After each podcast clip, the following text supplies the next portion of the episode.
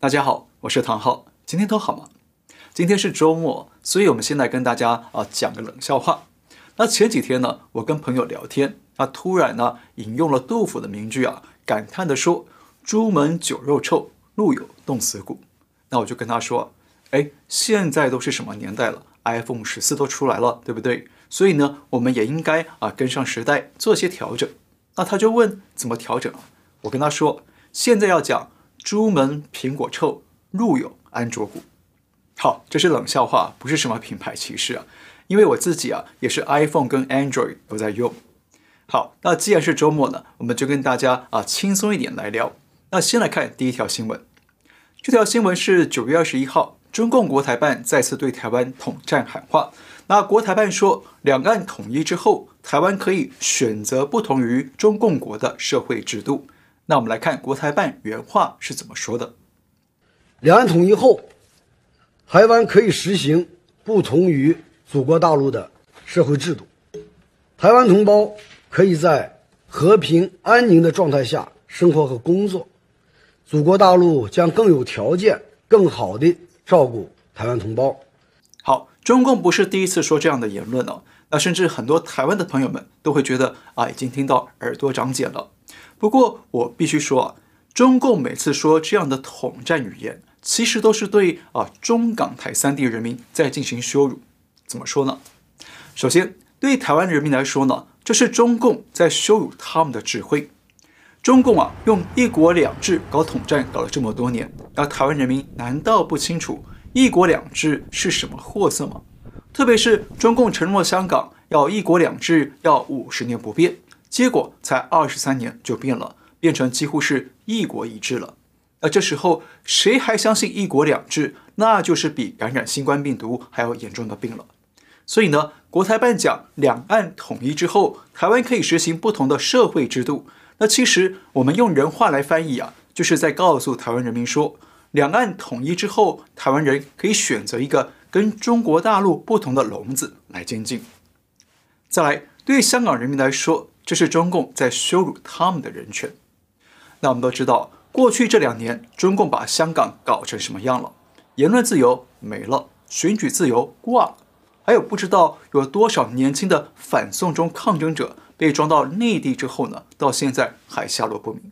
所以中共现在还敢讲一国两制，其实是在羞辱香港的人权、自由与普世价值，已经烟消云散。最后呢，对中国人民来说，这是中共在羞辱他们的尊严与待遇。我们想一想啊，为什么啊别人要两制，不想要跟我们一样的体制呢？是因为他们那套制度更差更坏，所以呢，他们只想用那套啊比较差的制度来生活吗？还是因为我们这套制度比不上人家的，所以人家不愿意接受呢？是不是这样？那去过台湾和海外的中国朋友们应该都清楚这种制度差异。那再进一步说呢？如果香港跟台湾的制度都比较好，所以中共准许他们一国两制，那为什么中国人民就只配用这一套啊比较差、比较不好的制度呢？那为什么号称为人民服务的共产党不帮大家一起升级到像台湾那样、像海外那样的好制度呢？那为什么党不想让中国人民也在更好的制度下生活呢？因此啊，中共老喊一国两制，一国两制。其实就是在歧视中国人民，羞辱人民，就像吃饭一样，别人可以到餐馆里头吹空调、吹暖气，那我们就得在屋外吃路边摊，风吹日晒的，这不就是明摆着中共在歧视中国人，给人民差别待遇吗？所以我认为啊，中共每次喊出一国两制呢，真的是不断的在跟啊中港台三地人民为敌啊。那有人问过我啊，最好的体制应该是什么呢？要认为啊，应该是一国一制，是一个没有共产党的中国，让大家一起拥有一个像台湾那样的自由民主体制。这个是普京下令俄罗斯实施部分的军事动员之后，引爆了逃难潮。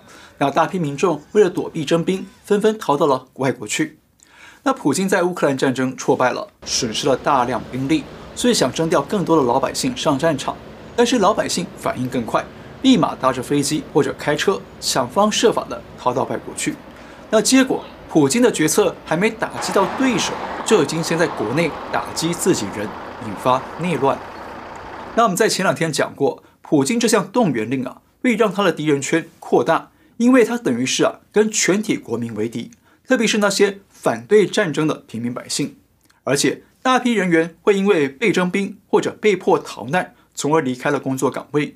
那这样呢，会加重俄罗斯的经济萎缩，会让工业生产下降，会让人民的生活啊更困顿，也从而呢进一步抬高民间的反战声浪。那正好啊，有一位人在俄罗斯的华人，他拍了一段现场视频，告诉我们这次动员令对当地的企业带来什么影响。俄罗斯现在全民征兵到底有多大影响？今天给大家看看啊，我今天早上刚刚到公司，所有工位全空的，看见没有？没人。现在能干活的只有四个人，其他人都走了。昨天呢，晚上给我打电话了，跑路了。现在的俄罗斯人够征兵条件的都跑了啊，往什么迪拜呀、亚美尼亚这些俄罗斯免签的这些国家，机票呢也是一路高升，都涨到了十几万卢布了，而且呢根本买不到票。看到了吗？普京的动员令就像习大大的动态清零一样。已经开始啊，对经济发挥了清零效果了。再加上普京祭出了核武威胁，那接下来普京势必会把自己啊逼入一个腹背受敌的境地去，会让自己同时啊遭遇海外和国内的压力与抗争。这样对他来说呢，绝对不会是好事情。而且，如果他真的动用核武攻击乌克兰了，那么反而会合理化西方国家用核武反击俄罗斯的正当性。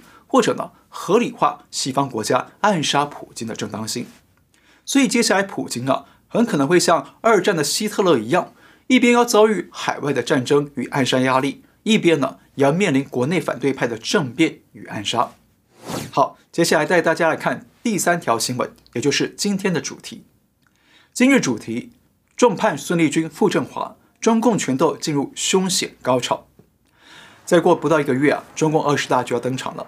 那中共党内最新一轮的权力斗争结果呢，也马上就要开讲了。不过呢，就像我们过去说过的，越到靠近二十大的时候啊，中共内部斗争就会越激烈。那果不其然，九月二十三号，隶属江派阵营的前公安部副部长孙立军被正式宣判了，而且是重判。根据官媒的报道，孙立军被起诉了三项罪名，包括受贿、操纵证券市场以及非法持有枪支。那孙立军受贿金额高达六点四六亿人民币，被重判死刑，缓期两年执行，也就是所谓的死缓。那两年之后呢，再减刑为无期徒刑，终身监禁，不得减刑，不得假释，而且呢，要没收个人全部财产和犯罪所得。看懂了吗？孙立军被判死缓，再改为无期徒刑，也就是留他一命活着。但是呢，终身不得减刑，不得假释，也就是把他关在牢里关到死，然后呢，再把他所有的资产和犯罪所得充公，也就是剥夺他一辈子贪腐换来的一切。那在中共的关头里头啊，这样的判刑结果呢，绝对是有政治考量和政治信号的。我们等会再讲。而且不止孙立军被重判，前一天九月二十二号，参加孙立军团伙的前司法部长傅政华。也被重判了。傅政华被起诉了两项罪名：受贿和徇私枉法。那傅政华的受贿金额只有一点一七亿人民币，连孙立军的五分之一都不到，但一样被判死缓。那两年之后，一样减为无期徒刑，终身监禁，不得减刑，不得假释，而且呢，一样要没收个人全部财产和犯罪所得。那很显然了，傅政华的待遇啊，跟孙立军是一个级别的。都是苟留一命，孑然一身。而且再往前一天呢，也就是九月二十一号，同样隶属孙立军团伙的三名官员也都被判刑。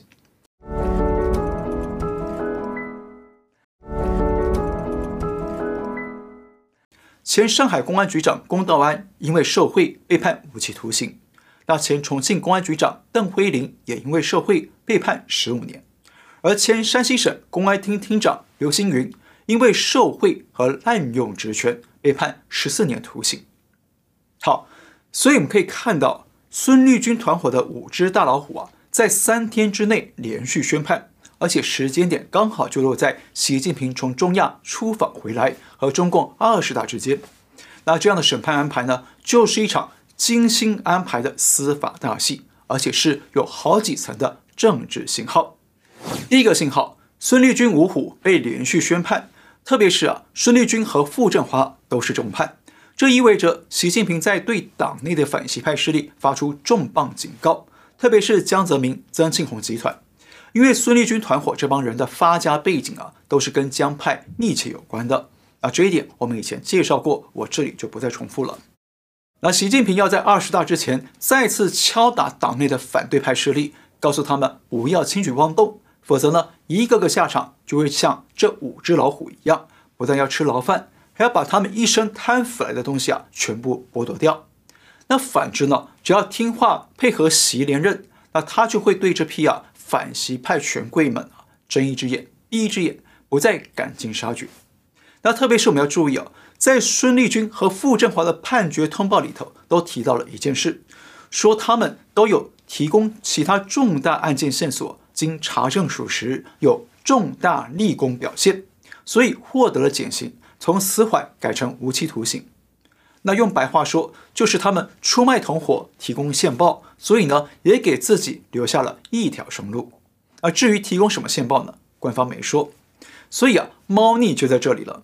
这是一种犯罪心理战，官方这样说啊，就会让其他啊跟孙立军有往来的高层与周边人员们啊提心吊胆，担心自己啊是不是被孙立军和傅政华啊出卖举报了？那习近平是不是抓到我的把柄了？那我会不会下一个被抓呢？北京啊要用这种心理战的手段来恐吓反习派势力和孙立军团伙的相关人员，让他们心生怀疑和恐惧，从而呢自我约束啊收敛一点。打消倒习的念头和行动，而且啊，这种手法也会让反习派内部呢彼此猜忌，相互戒备，那就跟我们看的警匪电影是很像的。那习派啊，想用这种大棒加猜忌的手段来压制反习派的反扑。第二个信号呢，是北京回避了孙立军团伙的核心重罪，做出了妥协，避免中共党内恶斗的家丑外扬出去，想要在二十大前夕呢。对外营造党内的和谐，来烘托他啊是领导有方的。那长期关注中共官场的朋友们，应该都还记得我们说过，习近平为什么这么大力的对付孙立军团伙呢？绝对啊不是因为他们是啊被起诉的那些啊受贿和滥权等等罪名，而是因为孙立军团伙涉嫌多次策划暗杀习近平，想发动政变，这才是啊党中央这么大张旗鼓围剿他们的主因。像孙立军当初被党内双开的时候，通报上就指控他成伙做事，控制要害部门，严重破坏党的团结统一，严重危害政治安全。大家想一想，孙立军控制公安部，控制中共的刀把子，是不是要害部门？是。那严重危害政治安全，是危害谁的安全才会被中共扣上这罪名？肯定是严重危害习近平的安全，对不对？所以说，孙立军团伙最重要的核心罪名，绝对不是贪腐受贿，而是政变与刺杀党魁。那这些重罪足够让他们被判 N 次的死刑，但是这些罪名啊，通通都被抹去了，甚至连起诉书里啊都不提。这表明什么呢？这表明了两件事：第一，习近平这次连任的底气跟资本是不够的，所以必须跟反习派做出妥协。所以呢，他先在八月轻判了江派的白手套肖建华，只判了十三年。那现在又放了孙立军和傅政华一马，让他们活着，而且呢，绝口不提政变罪名。这就等于是告诉江派和其他反习派，只要你们让我连任，我就不赶尽杀绝，我就保你们继续享受你们的利益。第二件事呢，北京不公开政变和刺杀党魁这些重罪啊。是要对国内和海外来营造说啊，党内啊是非常的团结和谐，那家丑不外扬，营造党内呢都一致的支持习近平在二十大连任的氛围。那目的呢是要营造啊习近平领导有方，所以呢有资格打破家规，赢得三连任。再来第三个信号，我们要注意啊，孙立军、五虎宣判这段期间呢，习近平消失了。他从九月十六号深夜从中亚回到北京之后呢，人就隐身无踪，都没有露面。但是孙立军的判决一个个的出台，这应该是表明了中共高层内部权斗啊非常激烈，非常凶险。习近平一方面用反腐的名义搬出这五只大老虎来祭旗，那另一方面呢，他躲了起来，不公开露面，很可能啊是在躲避反习派的暗杀和反扑。所以，我们这几天了也看到了一些啊奇奇怪怪的传闻，比方说，中国二十一号晚上传出，因为不明原因导致大面积的航班取消，一天之内就有超过一千两百个航班被停飞。虽然后来有媒体澄清说，是因为疫情和油价昂贵而导致了航班取消，但是呢，这种非常罕见的反常现象啊，也让人不免联想到，是不是跟中共党内斗争有关系呢？也难怪啊，习近平从中亚回来之后就隐形了。而且我们要注意一个重点，孙立军啊，只是公安部副部长而已，那他有能力、有胆量去策划刺杀习近平的行动吗？不可能，对不对？如果他背后没有更大、更高的后台当靠山，那区区一个副部长怎么能够有足够的资源与人脉去行刺他们皇上呢？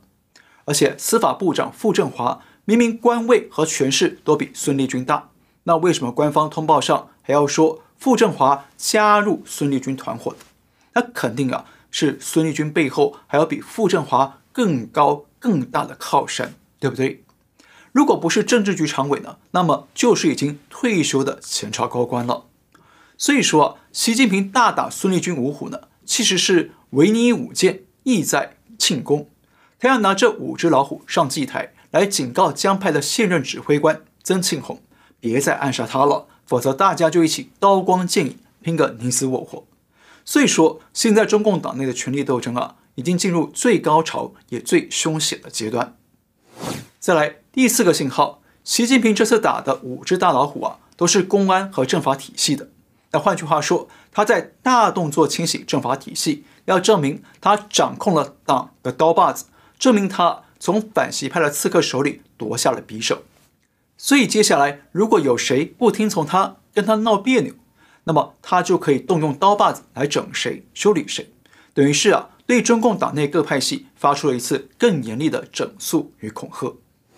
最后第五个信号呢，习近平要借这几场审判来向人民宣扬他的反腐政绩，而且反腐会永远在路上。说白了，就是一种二十大前的自我吹捧与宣传造势。